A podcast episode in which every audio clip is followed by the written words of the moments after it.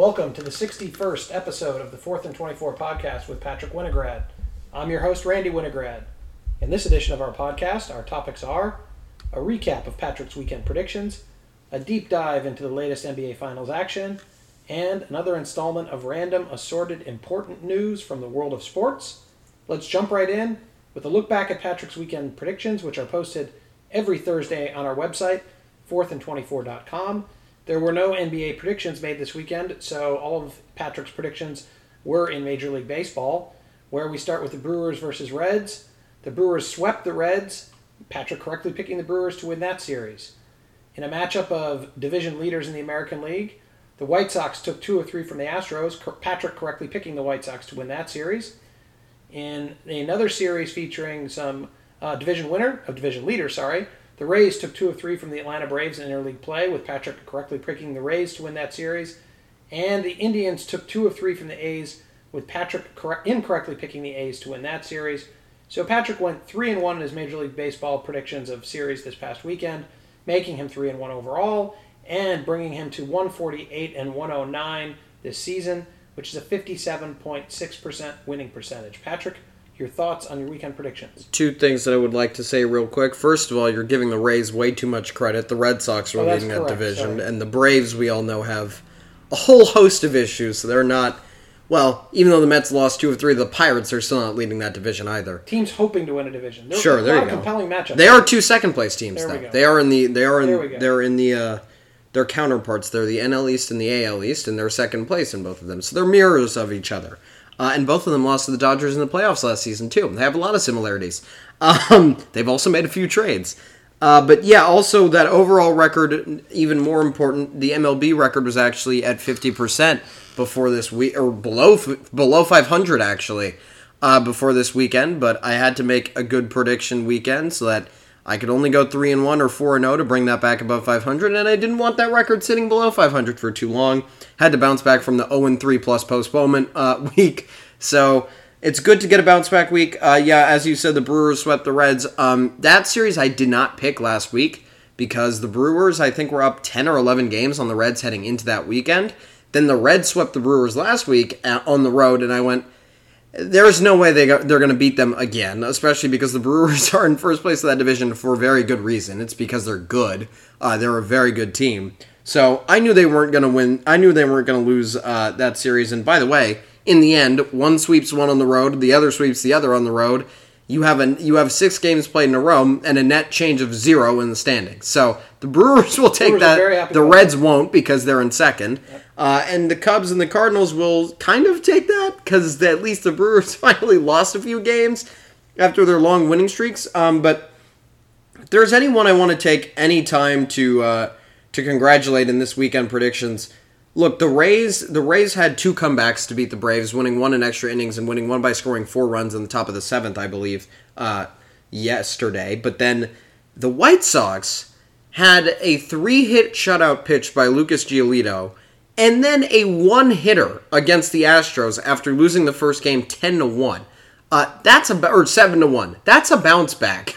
that's a really good bounce back and look, a lot of people have been saying that the White Sox are really just maintaining their record and beating the good teams or beating the decent teams and not really the great teams and then beating bad teams to keep their record and win their division.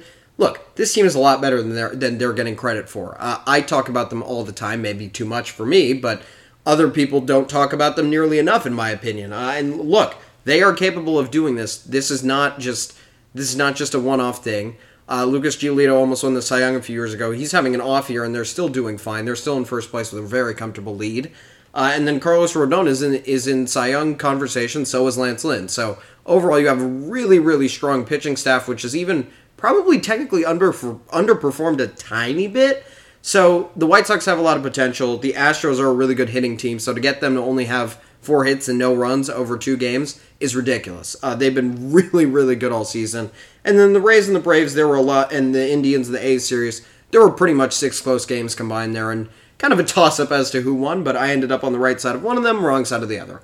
Yeah, the White Sox Astros series, uh, like we talked about, two division leading teams, and those teams could be fighting each other out in the playoffs, playing to get into the World Series. So, with the Astros having the experience of winning in the postseason, White Sox not getting to World Series, having that experience recently, that that could be a huge confidence, particularly in the postseason. We'll see. Sometimes teams. Uh, d- Team teams beat the other in the post in the, the regular, regular season, season, and the can't other beat them in the team rebounds in the yep. postseason. One team maybe plays the series like a playoff game, but for the White Sox to bounce back after that drubbing, uh, the first game is quite impressive. And and it's interesting that you mentioned that playoff matchup because I don't want to go too speculative this earlier in the, this early in the season, but if you actually, I mean, it's not really early; it's after the All Star break, but it's still pretty early to be talking about playoff matchups. But if you actually look at it, the Red Sox and the Rays are most likely going to take the one seed. Whoever wins that, whoever wins the AL East, whoever wins that division takes the one seed. And the way that the playoff bracket works in baseball, the the second best and the third best division winners will play each other, and that right now, White Sox, Astros. So it's very, very possible that this is a playoff series. I believe the White Sox actually might have been tied with the Red Sox heading into the day, so maybe they actually are ahead of them. But it is likely that that might be a playoff matchup that we see. So yeah, it is interesting to kind of think about it, and maybe we can look back on it and see that maybe there were signs early that the White Sox would win it when we get there, or maybe there were signs that it was all a fluke. Well, credit to you for going three and one with uh, predicting predicting some pretty evenly matched series um, uh, with some pretty compelling pretty compelling matchups. I mean, we like we've talked about Brewers against the Reds, first place against second place. We already talked about White Sox Astros. You corrected me. We talked about second place. Uh, in the Eastern Division, American League, National League, and the Rays Braves, And then also another Indians, second A's. place. Yeah, Indians In A's. actually the same division as the White Sox Astros Yeah, too. that's that's the second place teams from those divisions. So I mean, you could have gone, you could have gone Dodgers Rockies and really copped out here, but you went and picked the compelling matchups. I wish I would have instead of the Indians A's. There, there we go. Um, all right. Well, Patrick's uh, week predictions for next weekend will be posted as always on our website, 4thand24.com on Thursdays. That wraps up our look back at Patrick's weekend predictions. Let's take a look back at the NBA Finals involving the Milwaukee Bucks against the Phoenix Suns, starting with Game Four from last Wednesday. Patrick. In game four, we have the Milwaukee Bucks winning 109 to 103 at home. The Suns led 82 to 76 going into the fourth quarter in this game.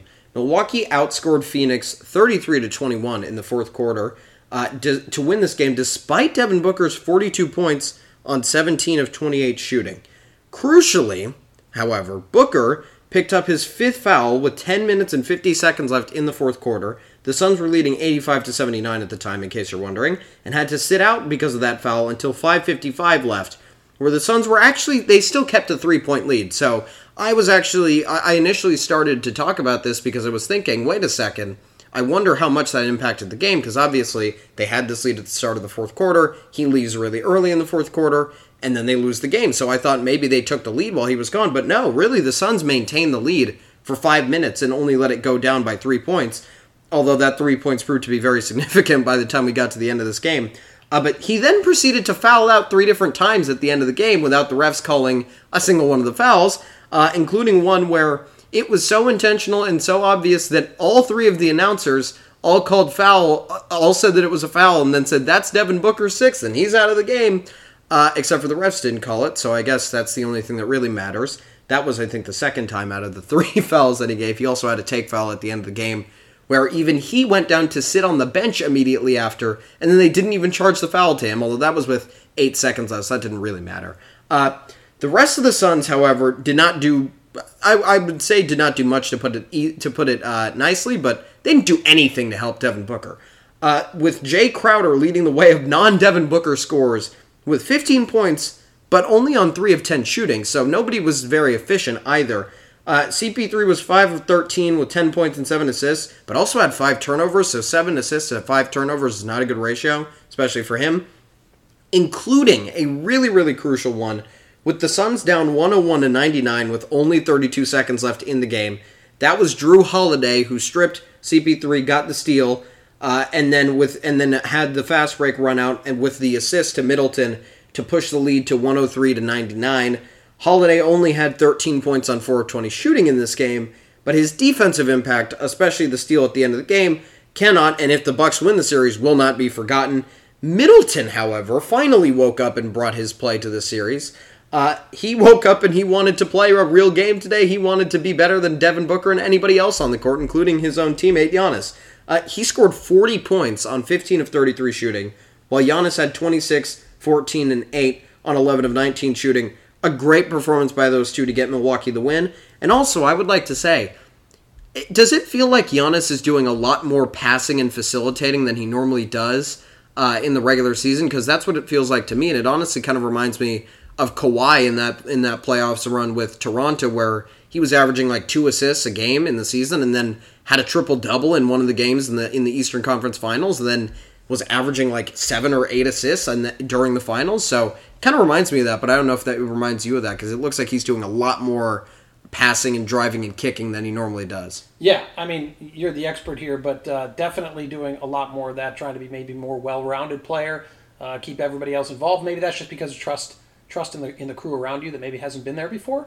Um, and that I think that trust was well placed. I mean, well, I think he's even doing it more than he did in the regular season this season. The same group of guys now. Okay, well, I, that that I don't follow as much as you do. As you know, I'm I'm more of a casual NBA fan and focus Fair at this time of the Fair playoffs. Enough. I mean, you mentioned Khris Middleton. The, the Khris Middleton went on a 10-0 personal run, um, at starting with the uh, after after the Bucks were down 99-97. He scores the next 10 points for Milwaukee. Sorry, Devin Booker did hit a shot in there. So a 10-2 personal run with in the final uh, basically two minutes of the game. There was there were two points by Jrue Holiday at the end of the game, and then a meaningless layup by uh, Chris Paul at the end of the game to make the final score 109-103. But the, the key to this, as you said, was Khris Middleton showing up again like he did in the prior series, just taking over at the end of the game. He made he made the game tying shot to make it 99-99 with 2:07 left, and he proceeded to score uh, the next eight points as Milwaukee pushed the lead to 107 101 and basically closed the game out. So it was Jrue, Drew Holiday, again, his de- defense and maybe a foreshadowing of things to come. A key steal at the end of the game contributed to it. But Middle, Middleton was just out of his mind again in the final two minutes of a game. Uh, we saw that before in the prior round. Yeah, and I mean that's the reason why they're here in the first place. But at the same time, uh, many many credit many critics of Middleton, and look, I can see I can see it too. Uh, he he does this like once every three games, and then it feels like he just vanishes in the other games. So well, the good news is if it goes to game seven, that'll be every three games will be game seven if he has to do this again. Well, except for as we'll get to game five, he had another good game, so he he, he, broke his streak. his vanishing thing will be in game six and game seven, which would be a huge problem. But I would like to say. So Giannis actually in the series is averaging three and a half assists, but we'll talk about it in Game Five more he didn't have like any to begin this series, and his average has really been driven up in the last two games. He does average six assists per game on the season, but look, so eight for him is a big is a big number. Uh, it's it's definitely over the average. Actually, every number except for the points there above his regular season average. Although he does average a massive 12, 12 point something rebounds per game. So look, Giannis is crazy. We all know it. But let's move on to that game five that we keep foreshadowing. Well, actually, we, we're the funny thing is we're leaving something out about Giannis that was was a key key play in the game. It just shows oh, you other people stepped up. You want to talk about the block shot and you know where it ranks in history, or we can just talk about the shot. Well, I don't think we need to put it in history. I will. I, I, will say let's not put it in history, especially with the series not being over. Uh, the one thing I will say about its place in history is that the Buck social media team is getting a little too crazy saying that it's the best block in finals history because we all know it's not. There's been better ones last five years, even if you think about LeBron's chase down block. I mean, everybody everybody associates that Cavs run with that exact block. And uh, you know what? If the Bucks win the series, then maybe they will associate that block with it. But I actually think the Jrue Holiday steal will be the most will be the most important thing because after all, it came 20 seconds later, and I feel like that's the reason why we're not talking about that Giannis block because the other play happened 20 seconds later with it being a two point game, and that was really Phoenix's chance. A lot of people thought, look, Phoenix is going to get the ball, they're going to score here, it's going to be a tie game, and we're going to go into overtime. And instead, Chris Paul turnover, Jrue, Jrue Holiday steal, Middleton layup, game over pretty much. Yeah, I mean, the, you're right. The block, uh, the block occurred um, right after Middleton uh, hit the first two of his baskets to go on that little mini personal run. So Milwaukee was up 101 99, and it looked like uh, DeAndre Ayton was going to score on a, a, lob on a dunk, and Giannis came off of his, who he was defending. I'm not sure it was. The dunk kind of went over his head, turned around and leapt and met Ayton after he caught the ball and blocked what would have been a only a game tying dunk. And so you're right because on the next possession, let's let's say every again, you never know what impacts what. But let's say Milwaukee went down and did what they were going to did what did they what they did were going to do anyway, score, right. and then and then the steal happens and everything else. It maybe makes it a little closer down the stretch, but it just shows you how impressive Holiday's defense was and Middleton's scoring was that we almost forgot to talk about that block. And the other thing is, if you you said put it in history, as you said, it actually really reminded me of Bam Adebayo's block last year in the bubble.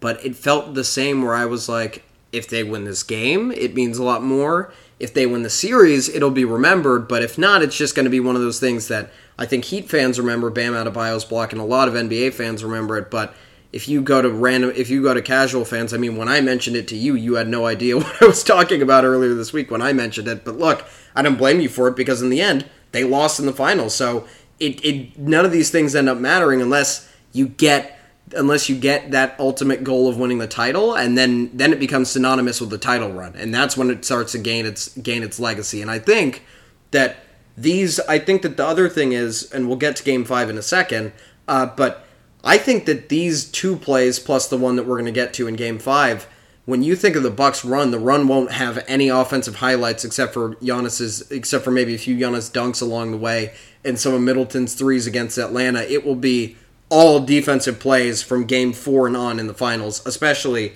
if the games continue to be this close, because that's probably how the Bucks are going to win the series if they do. Well, so you you, did say you mentioned the highlight film. It's funny that you said that. I I was about to say yeah, it's, it's gonna appear, definitely will appear in their one shining moment. If they did a one shining moment video like the montage they do for the NCAA tournament, if Milwaukee does a one shining moment for their for their playoff run, it will definitely be in there. It won't be the last shot. Um, one other thing about his uh, about Giannis maybe not being as involved, a Middleton being hot, but b maybe he's conscious of the fact that he shouldn't have the ball in his hands at the end of the game because of his free throw shooting. Yeah. Um, they Milwaukee did make four four free throws in that final stretch, and not coincidentally, he didn't have the ball right at the end of the game. Uh, and I would also say if we're gonna if we're gonna talk about short highlight reels when they're gonna put it up, if it's five plays, probably at least three of the five will be on defense, and that might be one of them. But we'll have to see what happens in Game Six and Game Seven because there might be an he might look. Giannis is a defensive player of the year. He might make an even better block in the future. Uh, so we and it might mean a lot more, especially if it's in the game that they seal the finals in. So yeah, so let's let's move on to talk about Game Five because there might not be a Game Seven. Uh, Patrick, tell us about Game Five. In Game Five, the Bucks won the first time a road a road team has actually won a game in the series. Uh, they won one twenty three to one nineteen. The Suns had a sixteen point lead in the first quarter.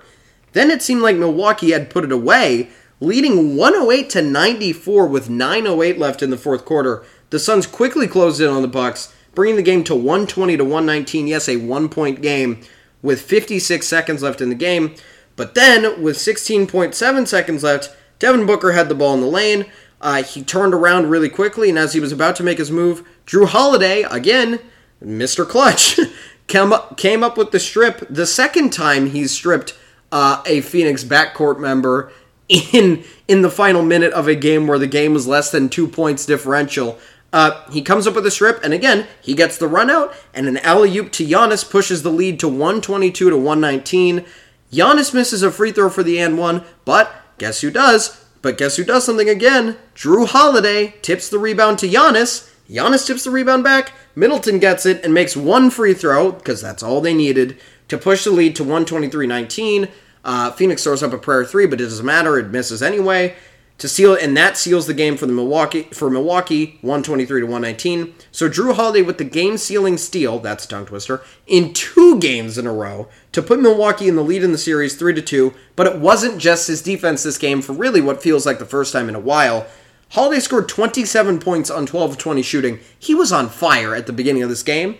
Uh, and then Giannis had 32, 9, and 6 on 14 of 23 shooting, which for him feels like pedestrian numbers, but look, he's on his way to winning the finals MVP, let's be quite honest here. Uh, and Khris Middleton scored 29 on 12 13 on 12 of 23 shooting. 12 of 13 shooting would be pretty ridiculous, but no, 12 of 23.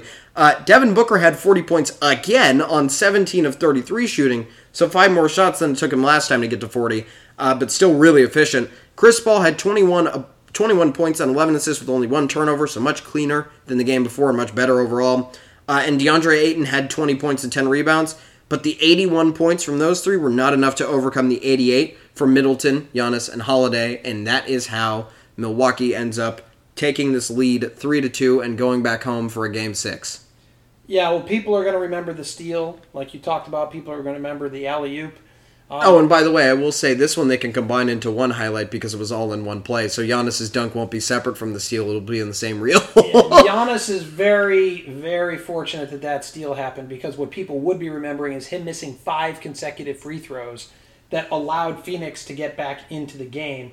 Um, Milwaukee had a lead of about seven points um, early, maybe starting this his free throw missing started at about the four or five minute mark, but then he also missed some key free throws late in the game. But it, that as I said, the end one, but then in the end he gets the rebound, so kind of drowns it yeah, out. yes, that's true. But he missed two free throws with one minute left, with with Phoenix clinging to a uh, sorry Milwaukee clinging to a three point lead. But they had scored 120 points at that point, which we know sort of has been the magic number for winning games. Um, I think Chris, I, I think Jrue Holiday looked like, and I think he said in his post game interview that he was thought about drive, uh, dribbling out the clock because I know when I was watching the game, I'm like, don't give it to Giannis, and then I thought he threw the, ball- I, I thought he threw the pass away.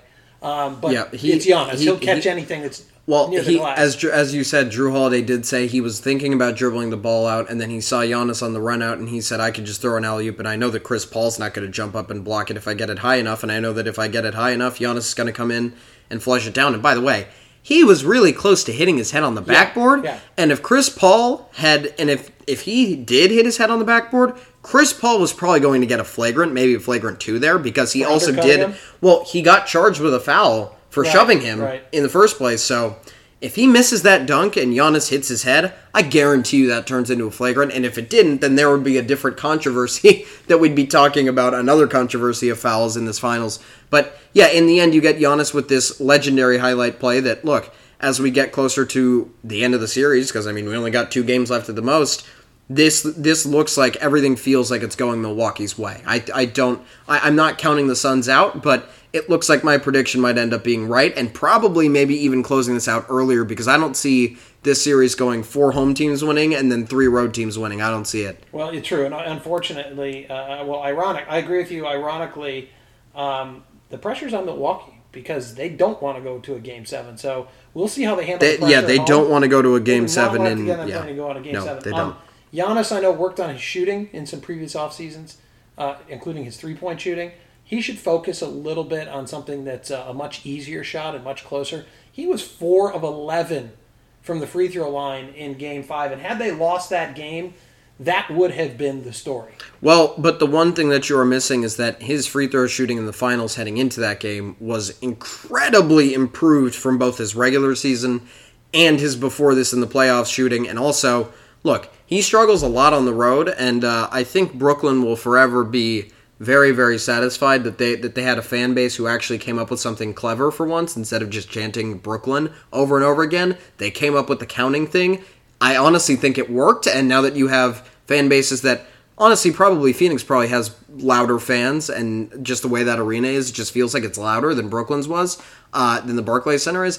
They they do the counting exactly how they're supposed to, and it is probably better. Feels like they do it faster. They had the guy counting hundred dollar bills on the count of it yesterday. I was counting at home, talking uh, t- because frankly, I don't have a thing against the 10 seconds. I have a thing against the 15 seconds he takes before he even gets the ball. And by the way, it's a lot it's a lot what people have been talking about. How do you take that long to take a free throw and your routine doesn't work? I mean, LeBron was shooting 70% from the free throw line, which was a career low for him last year when they were in the fi- when they when the Lakers eventually won the finals. He changed his routine 3 different times during the season. Once he made it quicker, then he made it slower again, then he changed the dribbling routine. He did a lot to change it. He changed the release point a few times. He changed where he was standing. I mean, we've seen Dwight Howard try to bank in free throws intentionally. Giannis has to do something. I, it feels like he hasn't changed it, and anything that he has changed is made it longer. And, and as long as and every single time his routine gets longer, it feels like there's more pressure because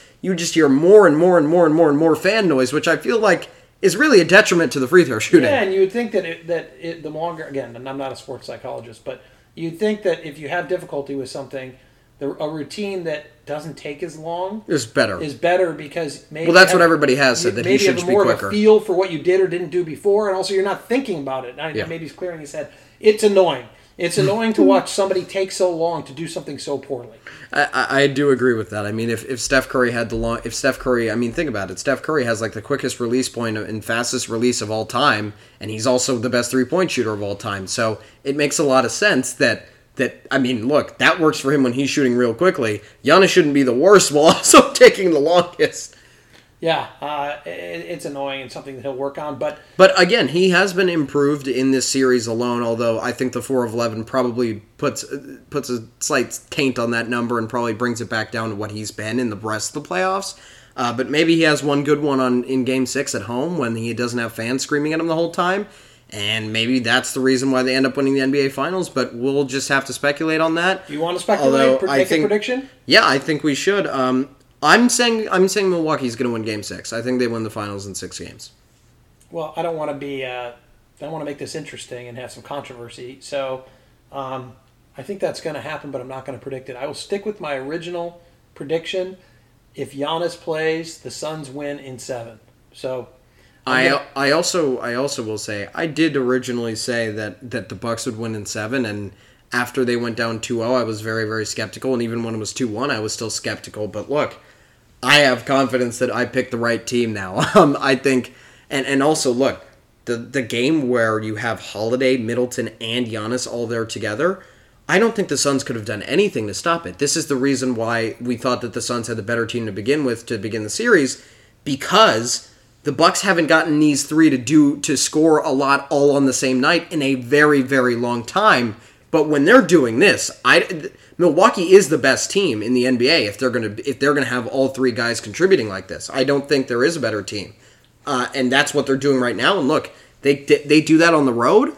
I, there was no. I feel like there's no way they don't duplicate it at home. well, and I'm also being selfish because I want the season to last as long as possible. I love Game Seven. Oh, me too. And uh, you know, Game Six Tuesday night. If there's a Game Seven, it'll be Thursday night, which would be perfect timing to wrap up the NBA season, and then the next day have the start of the Olympics. So, uh, with that in mind, a little transition there. Let's turn our attention. That's just you know what? As we're about to talk about the Olympics, if this series goes seven, how do the three players from the Suns and the Bucks get to Tokyo in a day? private jet. How long is the flight to Tokyo from Milwaukee or from Phoenix? So from Phoenix, I don't know, 19 hours, 17 hours, something. They'll get So there. it's a 19 find a hour flight, and the Olympics open the same yeah, day. It's the opening don't know ceremonies. about They're not even opening games. Okay, that's true. They don't play true. their games for a while. Yeah, that is So, uh, with that being said, uh, that wraps up our look back at the NBA. Now let's turn our attention to random, assorted, important, and mainly Olympic news. Patrick? in the Olympics, uh, we have the first com- the first confirmed positives from athletes in the Olympic Village. Positive uh, COVID tests. Yes, positive co- COVID tests.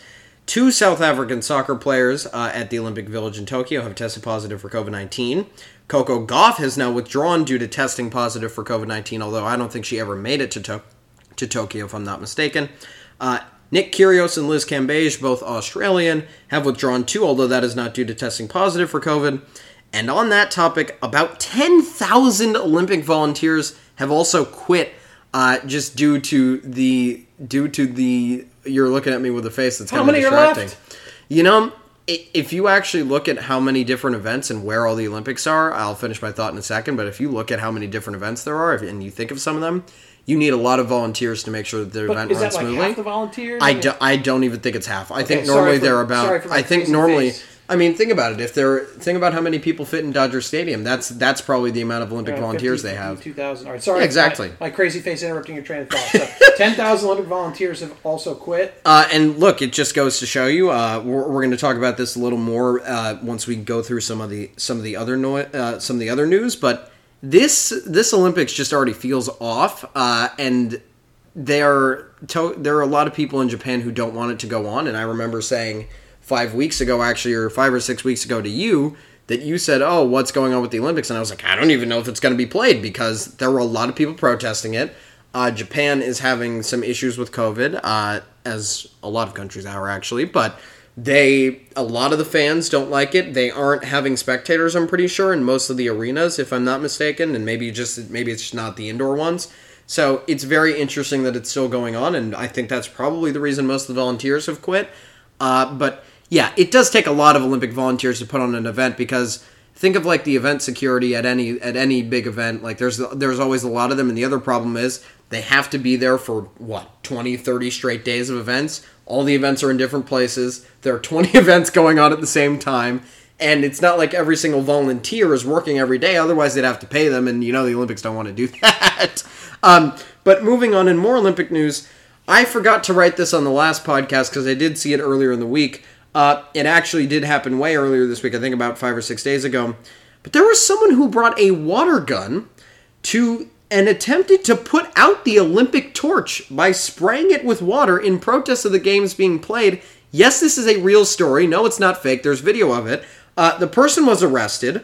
And look, as I was saying before, how most of the people in Japan don't want the games to be played, this is just another show of it because this is a really, if you think of the symbolism of the Olympic torch, this is a really big demonstration for this. What kind of a squirt gun was it? Was it at least a super soaker, or like pumping the trigger, trying to? No, it, it was like anything that you would find at like your friend's house that that, that they would have for like a a super pool. soaker, yes, or- correct. Okay, at least it was that. Okay, Yeah, it, it wasn't. No, it wasn't anything even like like mechanical or something. Probably something that like Nerf would make. Literally, yeah, one of super those things. soaker. Okay. Yeah. Uh, although it wasn't quite a super soaker, it was a little smaller than that. Otherwise, it would have been pretty obvious that What, what, she was wonder what the to do. charges were. Vandalism, I- mis- uh, who knows? I mean, I think technically, I don't Disturbing even know. peace. Uh, It could be something. I mean, technically, the Olympic torch could be a government property. There's probably a lot of things, and there's probably a lot of things in the law that they have about that. Because I guarantee you that the fir- the very first thing someone thought of is if we're going to run a torch across the world uh, in in as a symbolism thing, and it's supposed to not go out. Then how are we going to get people to stop it from not trying to put it out? Because this is the way the world is. There are a lot of people who want to do this. Uh, this time, probably actually for a real reason, as opposed to other times just being people being stupid Or wanting But- attention, yeah. yeah, exactly. But uh, yeah, it is a thing, and um, I, I forget what city exactly this was in, and probably if, even if I knew the city, I probably couldn't pronounce it right. so I'm just not even going to try. Uh, but yeah, I, I I found this kind of funny originally, and then I realized like they they Japan really the people of Japan are really against the games. And by the way, they pushed it back a year. And Japan actually, I don't think is doing any better now than they were back then with COVID, which is strange. But yeah, moving on to more Olympic Olympic news. Novak Djokovic had said that he was 50-50 about playing in the Olympics after his victory at Wimbledon, but he is now fully committed to playing in Tokyo. However, Roger Federer will not be playing in the games due to a setback in his knee injury recovery, although he did play in Wimbledon, so it, it seemed like he was okay with that injury, but then I, obviously this is a setback where he feels like it's too hurt to play on. Uh, Olympic gold is the one thing that Roger Federer does not actually have on his singles resume, which just goes to show you. Look, it's really hard to win a, a, a- win an Olympic gold medal uh, in any sport. I think Djokovic actually does have one, but Federer has not ever won one. Uh, and that is pretty interesting. Also, we talked about Coco Gauff and Nick Kyrgios, who have withdrawn, but those are for different reasons. Uh, and then the last thing, I don't want to be negative, but it seems like the Olympics in general are just heading in the wrong direction. And it does not seem like the games will be in their normal form, especially with the lack of fans there. I, I forget if it was exactly 0% capacity at every game, but I'm pretty sure they had it limited to 50%, and that was the best it was ever going to be. That was the cap that they had set. Uh, and it just feels like there's going to be a lack of star power. The Olympic basketball team doesn't have LeBron, it doesn't have Kevin Durant. Uh, the last, I think, I don't think it has any of the last. I don't think it has a single NBA MVP on it. I don't. I don't think there's a single MVP on it. I can't think of one unless you can. Well, maybe Um, the basketball will be more interesting because it'll be more more competitive. Well, it might be more competitive, but I'm just thinking also because a few of the MVPs are from different countries. If you think about Jokic and you think about Giannis, but uh, look, LeBron's not there. Uh, there's not. There's no Carmelo even as a vet presence, kind of a deal. Uh, there a lot of the greats that are normally there just they're not playing this year, so it'll be interesting. Um, although I will say, new events like baseball and also I really like this three on three basketball concept. I like this because I like that. Uh, I like the Big Three League. If you remember watching that ever with some Yep. former retired players, I could wa- if I can watch forty five year old former NBA players play three on three basketball. I can watch people that are selected for an Olympic team to do this for sure. I agree with you that baseball coming back to the Olympics, it's a returning event. It Right. was there, it stopped. Right. It, it, it makes sense. I mean, if they And can have- softball too. if they can have rhythmic gymnastics and I don't know, some of the Winter Olympic sports seem like you know, people might think, oh, baseball's only a regional sport. It's played mainly in North America, Latin America, a, uh, But Asia, watch but- the Little League World Series. I mean, there. Okay, I will admit there are some regions that I remember because I was I looked this up recently, thinking maybe if it's coming back this year, what's going on with it.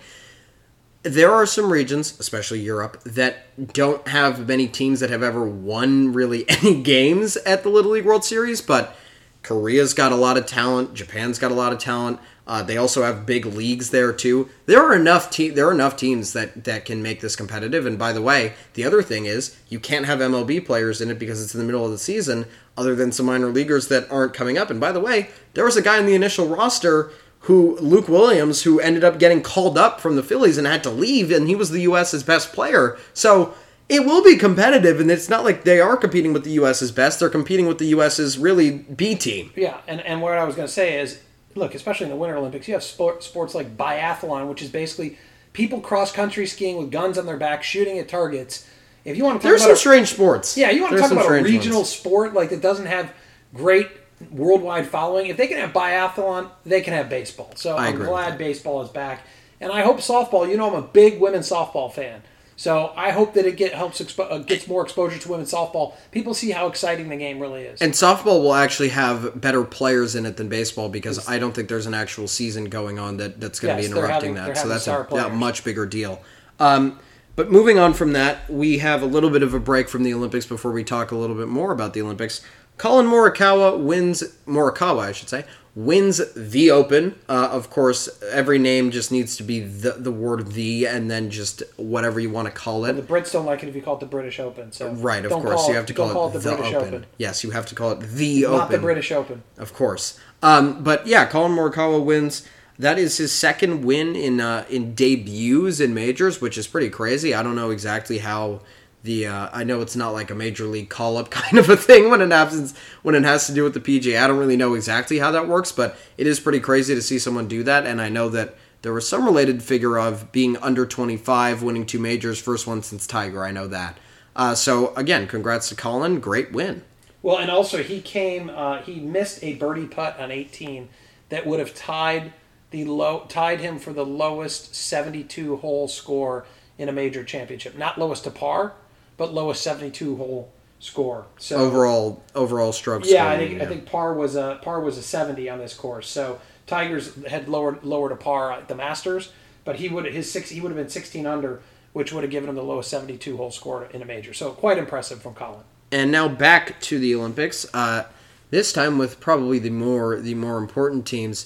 USA basketball and USA women's basketball have lost two exhibitions in the lead up to the Olympics, and the USA women's basketball team also lost to the WNBA All Star team. So there are a lot. Which, by the way, that's a great idea for an All Star event. Um, but they, they have some concerns going into the Olympics. Although I will say both of them lost their two games early and ended with wins, uh, really in dominant fashion for both of them. But look, the U.S. has got some problems. They're also trying to re they're trying to integrate Keldon Johnson and JaVale McGee into the roster because they haven't been there. And as I talked about, uh, Middleton and Jrue Holiday and also Devin Booker. They're not even in Tokyo yet. They're not even with the team. They weren't even in, with the team in Vegas when they were playing their exhibition. So they have some issues to figure out.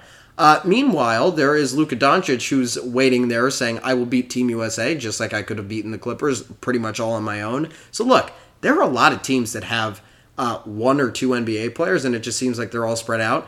I think the biggest disappointment, though, let's let's stop with the U.S.